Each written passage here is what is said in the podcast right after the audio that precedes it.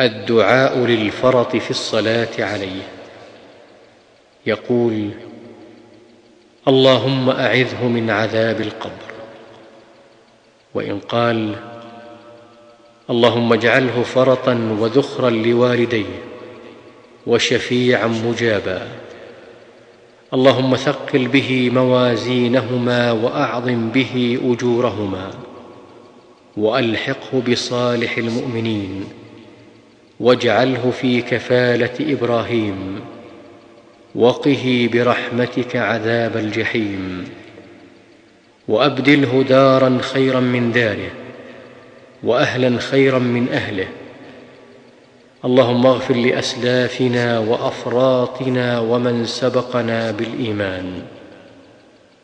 إن قال ذلك فحسن.